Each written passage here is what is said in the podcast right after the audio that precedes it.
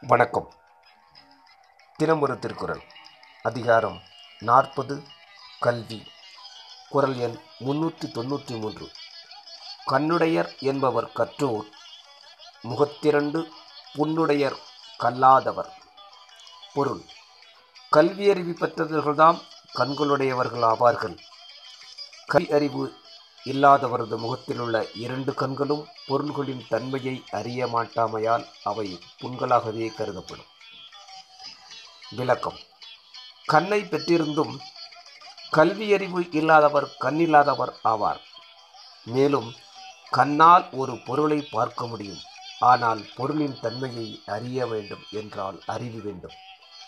அறிவை வளர்க்க கல்வி அவசியம்.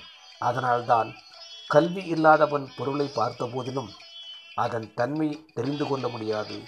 எனவே அந்த கண்ணை புண் என்றார் திருவள்ளுவர். நன்றி.